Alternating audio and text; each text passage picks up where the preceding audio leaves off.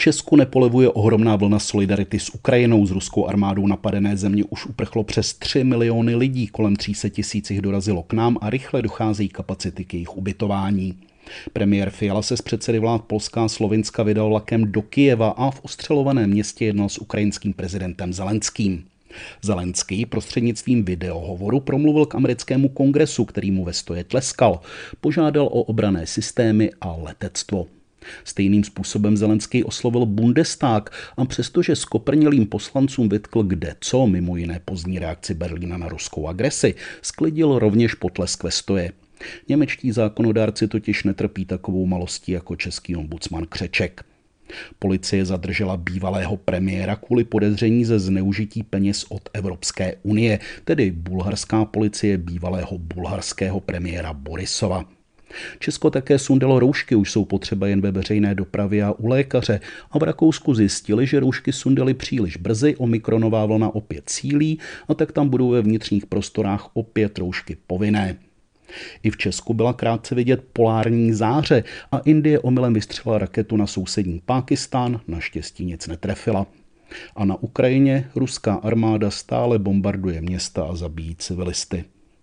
V Moskvě podle TASu téměř 200 tisíc lidí slavilo na stadionu v Lužníkách a jeho okolí výročí obsazení Krymu. Podle zpravodaje BBC tam část účastníků musela povinně, přesto je smutnou pravdou, že naprostá většina ruských občanů agresivu či sousední a údajně bratrské zemi schvaluje. A narvaný stadion to aplausem při Putinově projevu velebícím ruské vojáky útočící na sousední stát dával najevo. Pokud vím, od nacismu jsme minimálně v Evropě 100 tisícový dav aplaudující tomu, že jejich země rozpoutala válku proti jiné zemi, už neviděli. Až teď. Ruský prezident Putin si předtím, než poslal armádu na Ukrajinu, při přednášení nehorázných ultimát stěžoval, že Západ Rusku dostatečně nenaslouchá. Měl pravdu. Měli jsme pozorněji naslouchat kremelským ideologům a brát je vážně, mohli jsme být varováni předem. Jenže jsme bohužel podlehli přesvědčení, že jsou to jen horečnaté vize ovlivněné zřejmě přemírou vodky a nikdo s mozkem v hlavě se je nepokusí v době jaderných zbraní naplňovat. V některých východiscích se sice jednotliví ideologové liší, v tom důležitém se ale shodují. Vpát na Ukrajinu je jen začátek. Úvodní výstřel střetu civilizací nebo rovnou eschatologického zápasu dobra se zlem. Začátek nové slávy civilizace sovětské, to podle předsedy vlivného think tanku Izborský klub, jehož vznik inicioval osobně Putin, spisovatele Prochanova, který ve svém životopise hrdě uvádí, že při někdejším pokusu skupiny kovaných soudruhů zastavit čas a sesadit zrádce Gorbačova podporoval pučisty.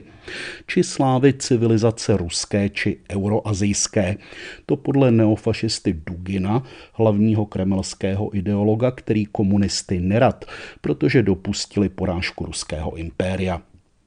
Podle Dugina je například Západ zasažen morem modernity, zahrnujícím vše od občanské společnosti po technologie, jako je internet či mobilní telefony, a proto je potřeba ho uzavřít do jakési karantény, aby se z něj nemohlo nic šířit do okolního světa. A protože podle Duginových slov Rusko nyní ještě nemá sílu ovládat přímo střední Evropu, mohlo by Česko jako slovanská země zatím zůstat neutrální. Děkujeme, pane Dugine. Ano, na Ukrajině se bojuje i za nás. Mimochodem není divu, že ideologové z Izborského klubu v článcích ze závěru tohoto týdne nadšeně přivítali Putinem avizovanou očistu ruské společnosti od zrádců a prozápadních živlů. A není divu, že desetitisíce Rusů před nástupem už úplně tvrdé totality prchají do zahraničí. Odcházejí dokonce i někteří novináři, kteří do posud Putinově propagandě sloužili ve státních médiích. Jedno z posledních nezávislých médií, Listnová gazeta, píše o tom, jak v Rusku začínají vznikat seznamy zakázaných umělců. Pořadatelé koncertů dostali seznam 22 jmen, samozřejmě bez podpisu či razítka. Mezi těmi jmény je například Boris Grebenščikov, idol mládeže 80. let, otec zakladatel sovětského roku a dodnes významný muzikant. Před necelými 20 lety slavil Grebenščikov 50. koncertem v Kremlu, pakle podpořil Pussy Riot i homosexuální páry a nyní naopak nepodpořil onu speciální operaci, takže má utrum. A u nás si jistý Nohavica stěžuje, že prý umře v komunismu, když mu kvůli jeho příchylnosti k medaili od Putina zrušili dva koncerty. Ať tenhle zlý sen co nejdřív skončí, přeje posluchačům Českého rozhlasu Plus sobě celému světu Petr Švárc.